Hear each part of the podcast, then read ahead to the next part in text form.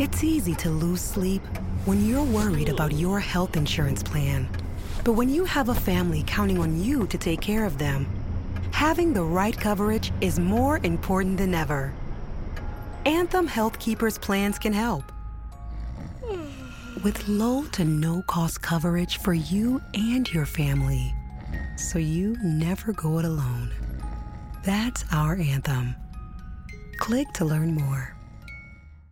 سلام من مرسن هستم و این دومین اپیزود پادکست آنه.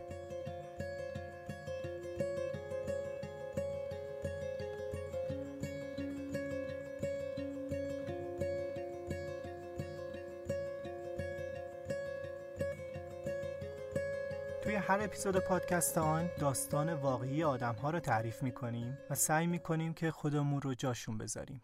اول این اپیزود باید بگم که خیلی خوشحالم برای اینکه تعداد شنونده های اپیزود اول خیلی فراتر از انتظار من بودن. از همه ممنونم. مرسی که توی این اپیزودهای اول که تمام سعی من کسب تجربه چه توی منابع توی لحن و ضبط صدا و غیره است همراه هم هستین و یه تشکرم بکنم از کسایی که نظرشون رو به هم گفتن تا بتونم کم و کاستی ها رو جبران کنم.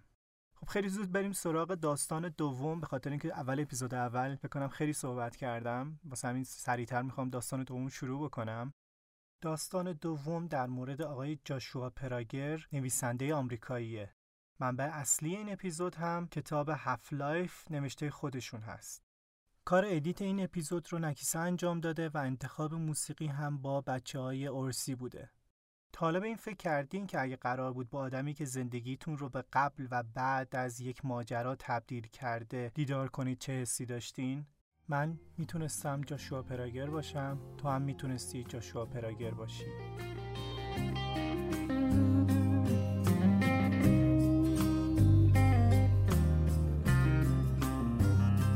He fell in with these desperados, thieves and killers. Everyone prizes hanging from their saddles with their guns.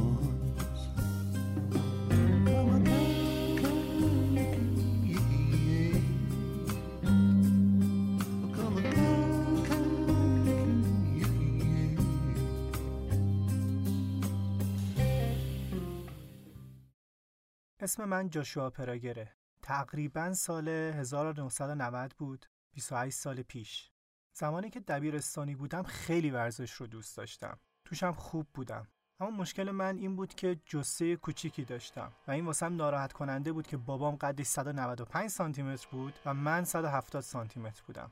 19 سالم بود که یه دفعه بدنم شروع به رشد کرد. درست مثل وقتی که یه انکبوت پیتر پارکر رو نیست زد و تبدیل به اسپایدرمن شد. یه دفعه چند سانتی متر قد کشیدم. تا می‌تونستم شنا می‌رفتم. هر شبم یکی اضافه می‌کردم. سی تا سی و یکی سی و دو تا. تا رسیدم به پنجاه تا.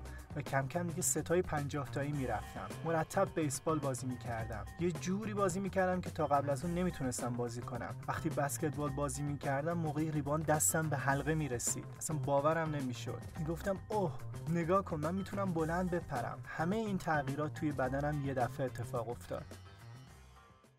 اما موضوع اینجا بود که من زمانی به این بدن رسیدم که وقت شده بود از هم گرفته بشه. من فقط دو ماه این بدن رو داشتم. فقط دو ماه تا سوار اون اتوبوس شدم. با دوستان به بیت المقدس سفر کرده بودیم و بسکتبال بازی کرده بودیم. توی این سن جوونا گاهی جایزه می‌ذارن که بازنده ها برنده ها رو مهمون کنن. ما هم راه افتادیم تا پیتزای برنده شدنمون رو بخوریم. توی اتوبوس از پنجره داشتم به بالای تپه نگاه می‌کردم و با دوستام در مورد سفر بکپکی صحبت می‌کردیم و برنامه میریختیم. اما یک دفعه یه صدای خیلی خیلی بلند اومد. توی یه لحظه همه چیز تغییر کرد. صندلی من محافظ گردن نداشت و گردنم به شدت عقب رفت و باعث شد که مهره های سه و چار گردنم بشکنه. اونطور که یادمه من روی هوا بودم سرم روی گردنم بالا پایین می‌رفت و کفشم از پام در اومده بود. بعد از چند لحظه خوردم زمین. لحظه های عجیبی بود. منگ شده بودم. سی ثانی از تصادف گذشته بود و سکوت مطلق بود. کم کم به خودم اومدم و گفتم که اوکی خب بلندشم ببینم چی شده. و اون لحظه بود که فهمیدم که نمی‌تونم بلند شم. روز بعد از تصادف پدر و مادرم خودشون رو از نیویورک رسوندن به اونجا. من نمی‌تونستم صحبت کنم و فقط می‌تونستم که لبهام رو تکون بدم و مادرم لبخونی کنه. من فقط سه تا سوال از مادرم پرسیدم. اینکه می‌تونم بچه دار بشم، بازم می‌تونم راه برم و می‌تونم بیسبال بازی کنم یا نه. و مادرم مثل هر مادر دیگه جواب داد بله، بله و بله. اما خب خودم می‌دونستم که همه چیز قرار خیلی خیلی تغییر کنه. شاید فکر کنید که اینجاست که مثل فیلم ها من باید دوباره شروع کنم به ورزش کردن و برم پارا المپیک و مدال بگیرم و فیلم تموم بشه. اما راستشو بخواین فیلم اینجا شروع میشه از درون من. توی بیمارستان بعد از یه مدت تونستم کم کم بعضی از قسمت های بدنم رو فعال کنم. اما از لحاظ احساسی داشتم به این فکر می‌کردم که واقعا چه اتفاقی افتاد و بقیه عمرم قراره چطوری بگذره. بعد از چند ماه نفس کشیدنم عادی شده بود می‌تونستم بشینم بلندشم و راه برم. اما بدنم به صورت عمودی تقسیم شده بود. یعنی سمت راست بدنم کار می‌کرد اما سمت چپ بدنم نیمه جون شده بود. من هموفیلی هم بودم. بیماری هموفیلی یه بیماری ارسیه که اگر بخوام خیلی ساده بگم وقتی یه قسمتی از بدن بریده میشه خونش بند نمیاد. وقتی برگشتم به نیویورک از ویلچر استفاده می کردم. هر چهار سال دانشگاه رو روی ویلچر بودم. بعد از اینکه دانشگاهم تموم شد ویلچر رو گذاشتم کنار و یه عصا خریدم و بعد با یه کوله پشتی رفتم کشورهایی از همه قاره ها رو گشتم. ایرانم اومدم یه بار. توی شهرم نیویورک نویسنده شدم و صدها هزار کلمه رو فقط با یک انگشت نوشتم. دوستم بهم می‌گفت که خیلی از زندگی ها همینطوره. یک قبل و بعد داره که زندگی رو به دو قسمت تبدیل می‌کنه. یه اتفاق کوچیک این کارو می‌کنه. اگه یه تصادف نباشه می‌تونه یه کلیک باشه می‌تونه یه عکس باشه یه حرف باشه یا یه دیدار. زندگی که من داشتم از یه جهتم خیلی جالب بود. این بود که همه وضعیت من رو می‌دیدن. یعنی وقتی با یکی آشنا می‌شدم اینجوری نبود که بعد از یه هفته تصمیم بگیرم که بهش بگم راستی من یه پام میلنگه. نصف بدنم کار نمی‌کنه. خودش می‌دید. اما آدمای زیادی هستند که مسائلی مثل افسردگی، مشکلات عمیق و خاطرات بد دارن و با اونا زندگی می‌کنن و می‌تونن از بقیه پنهونش کنن و این بار سنگین رو به دوش بکشن. توی سالهای بعد من زیاد به اون تصادف فکر می‌کردم. هر سال توی سالگردش کلاه بیسبالی که موقع تصادف سرم بود رو میپوشیدم و به گذشته فکر می‌کردم. این بهم کمک می‌کرد که با زندگیم کنار بیام. اما بعد از سالها یک لحظه دیگه هم بود که برام خیلی مهم بود. چون تا قبل از اون حتی وقتی که با مشکل بدنم کنار هم اومده بودم این حس خوبی بهم به می‌داد که زمان بیشتری رو با بدن سالم زندگی کردم تا با یه بدنی که نصفش درست کار نمی‌کنه. اما بعد از اون قضیه واسم فرق می‌کرد. واسم 20 جون سال 2009 ساعت 5 صبح دقیقا زمانی بود که من 19 سال و 35 روز قبل و 19 سال و 35 روز بعد از تصادف زندگی کرده بودم. ساعت 4 و 45 دقیقه یه دفعه به ذهنم رسید که دلم می‌خواد بیسبال بازی کنم. رفتم بابام رو بیدار کردم. بهش گفتم که میای بریم حیات پشتی بازی کنیم؟ و اونم خوابالود گفت آره بریم. و رفتیم. خورشید داشت طلوع می‌کرد و با اینکه نمی‌تونستم مثل سالای نوجوانی بازی کنم و توپ و پرت کنم ولی لحظات قشنگی بود واسم. من آماده بودم که از این فصل زندگیم به فصل بعد برم.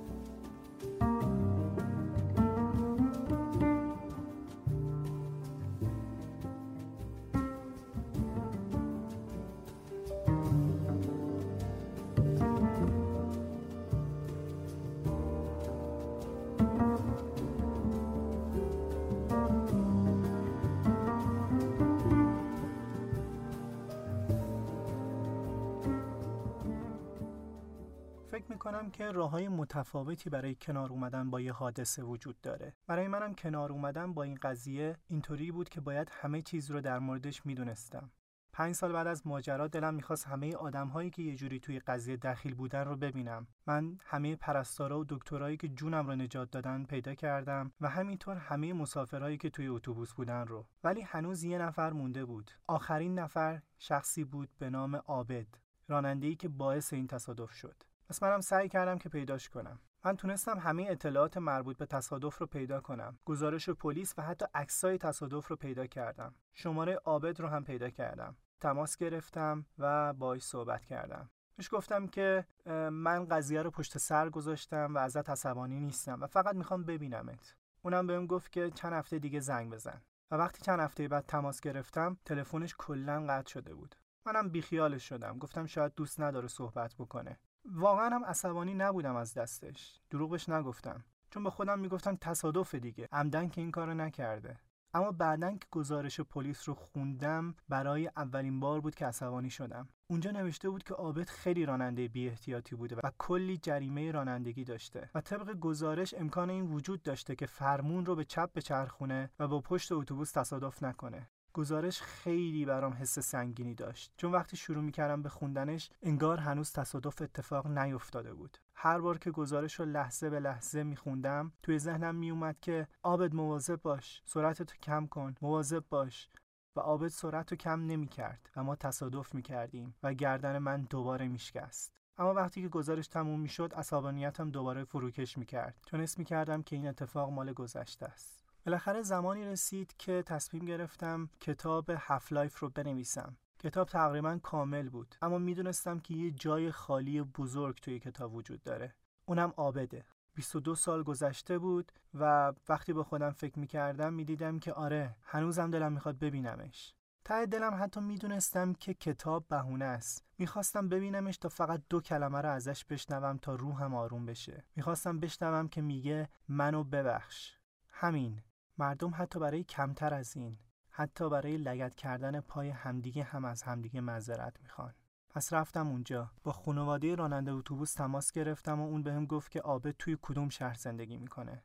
شهر خیلی کوچیکی بود و می‌دونستم که این جور جاها همه همدیگر رو می‌شناسن و با یه پرسجو می‌تونم پیداش کنم. یه ماشین کرایه کردم و با اینکه مطمئن نبودم میبینمش یه دسته گل روز زرد واسش خریدم. که اصلا نمی‌دونستم چیز مناسبی هست یا نه چون هیچ جا هیچ مطلبی ننوشته که به کسی که گردنتان را شکسته است چه چیزی هدیه بدهید. توی راه کنار جاده زدم کنار. و جای روزها پسته خریدم. کمی کنار جاده بی حرکت توی ماشین نشستم. ذهنم مشغول این بود که اصلا من کی هستم؟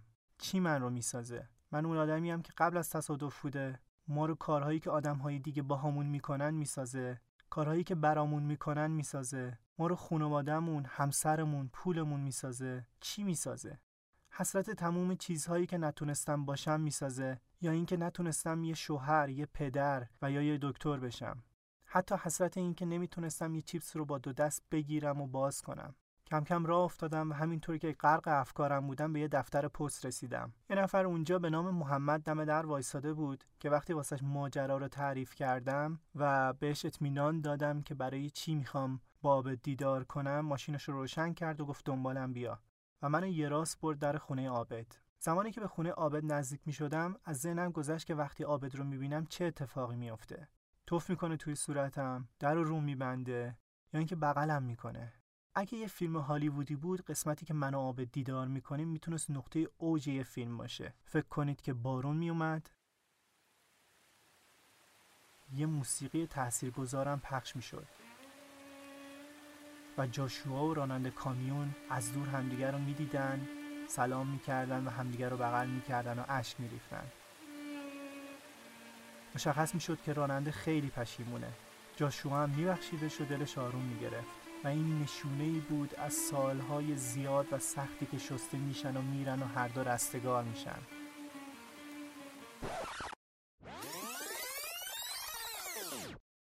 اما راستشو بخواین زندگی واقعی اینطوری نیست. در زدم و همسرش در رو باز کرد. چون فقط عربی بلد بود متوجه نمی‌شد چی میگم و گفت که آبد چند ساعت دیگه میاد و منتظر بمون. بعدم فهمیدم فکر می‌کرده که من برای وصل کردن اینترنت اومدم. منم رفتم یه دوری توی شهر زدم و چند ساعت بعد برگشتم. در خونه آبد ایستاده بود. یه مرد با ظاهر متوسط هیکل متوسط با تیشرت سفید و مشکی.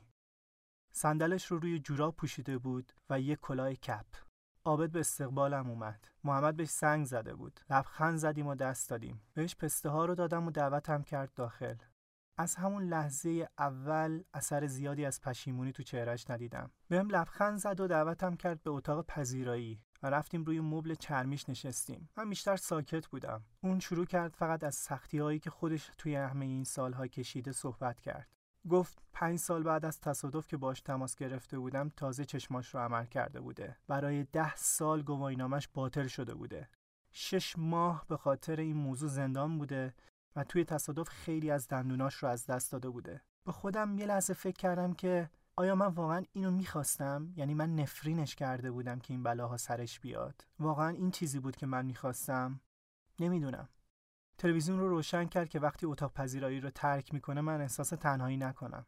رفت و عکسای تصادف و حتی گواهینامش رو آورد. به گواهینامش نگاه کرد و گفت خوشتیپ بودم نه؟ راست می‌گفت. الان لاغر و سردرگم و رنجور به نظر می‌رسید.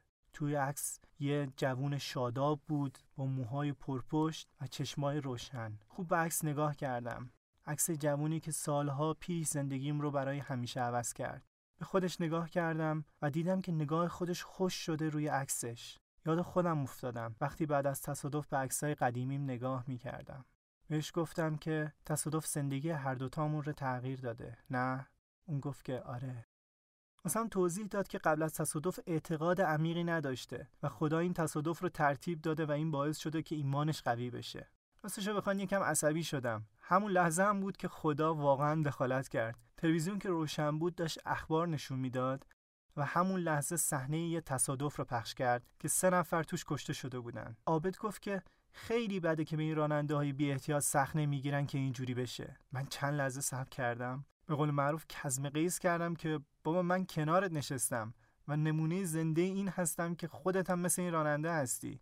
چرا خودتو جدا می‌کنی؟ گفتم که عابد تو خودت هم چند تا خلاف رانندگی داشتی یا نه؟ گفت که ای آره یه بار توی یه جاده که باید 80 کیلومتر در ساعت می‌رفتم 100 کیلومتر در ساعت روندم. دیگه من که می‌دونستم که تا سن 25 سالگیش 27 تا جریمه رانندگی داشته. بعد شروع کرد و جریان از سمت خودش تعریف کرد. سعی می‌کرد که کارش رو توجیه کنه. می‌گفت که تقصیر راننده اتوبوس بوده. مثلا می‌گفت که من قبل از تصادف دوبار بوغ زدم ولی من خوب یادمه که صدای بوغی نشدیدم اینو می‌دونم که مغز انسان چیزهایی رو به عنوان خاطره قبول می‌کنه که دلش می‌خواد. حافظه کامل نیست و می‌تونه خودش رو راضی کنه. اینطوری که آدما می‌تونن واسه خودشون داستانای توجیهی بسازن تا بتونن به زندگیشون ادامه بدن. دقیقا اون لحظه بود که فهمیدم که عابد قرار نیست ازم معذرت خواهی کنه. منم میذاشتم هرچی که می‌خواد بگه چون من اصلا دنبال شنیدن حقیقت نیومده بودم. نیومده بودم که بهش ثابت کنم تقصیر توه.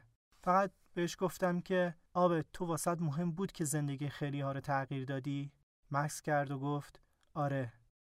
از این موضوع خیلی رنج کشیدم. من 90 دقیقه پیشش موندم و قهوه خوردم. حس عجیبی داشتم. چون که اون نه دلیل کافی بهم می‌داد که ازش بدم بیاد. و نه دلم رو به دست می که بتونم بپذیرمش. واقعیت همین بود و من باید قبولش می‌کردم. دنیا همیشه قرار نیست اون چیزی که می‌خوای رو بهت بده و تو مجبوری که باهاش کنار بیای. اون فقط یه مرد معمولی بود که سعی می‌کرد با مهمونش مهربون باشه. آخرش هم بهم گفت که امیدوارم 120 سال زنده باشی. که خب بازم شنیدنش از کسی که دا دم مرگ بردت و بردت جالبه. وقتی از بیرون به قضیه نگاه می‌کنم اگه کسی ما دوتا رو توی اون اتاق پذیرایی روی اون مبل می‌دید می‌گفت که این حادثه زندگی دوتاشون رو تغییر داده ولی انگار جاشوا زندگی بهتری داره. آرزو می‌کردم که خیلی چیزای دیگه به عابد می‌گفتم. بهش می‌گفتم که مردم با آدمهای معلول نگاه می‌کنن و اگر اون آدم خوشحال باشه تعجب می‌کنن. ولی چیزی که نمی‌دونن اینه که خودشون دارن با چیزای سختری زندگی می‌کنن. سختره. خیلی سختره که با یه موضوع روحی کنار بیای یا با یه مشکل فکری کنار بیای تا یه مشکل فیزیکی. دلم می‌خواست بهش بگم که من سه تا مشکل توی زندگیم داشتم. اولی همین مشکل فیزیکیم بعد از تصادف.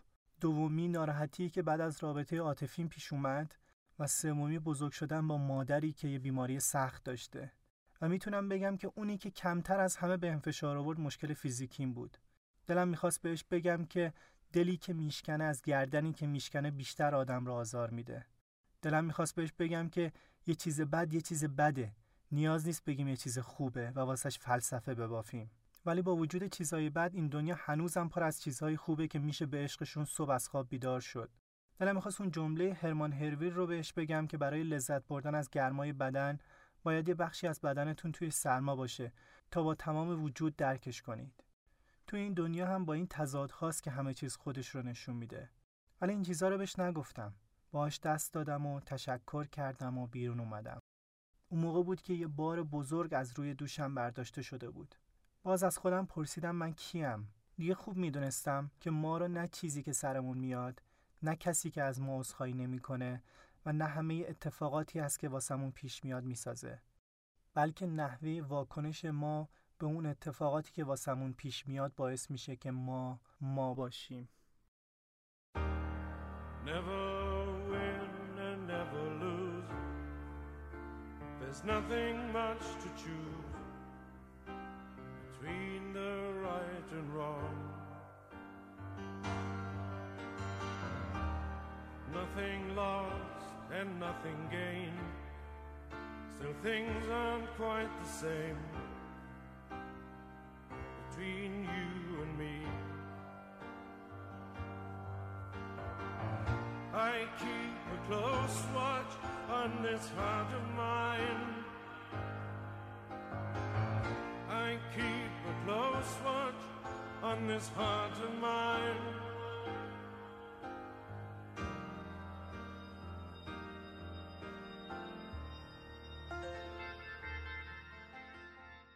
خیلی ممنونم ازتون که به اپیزود دوم هم گوش کردین. لطفا ما رو در اپلیکیشن های پادگیر و همینطور در توییتر و اینستاگرام دنبال کنید. و اگر از پادکست لذت می‌برین پادکست آن یا هر پادکست دیگه ای رو به دوستاتون معرفی کنید. همینطور لطفا نظرتون رو واسمون بفرستین. براتون بهترین ها رو آرزو می‌کنم و خدا نگهدار.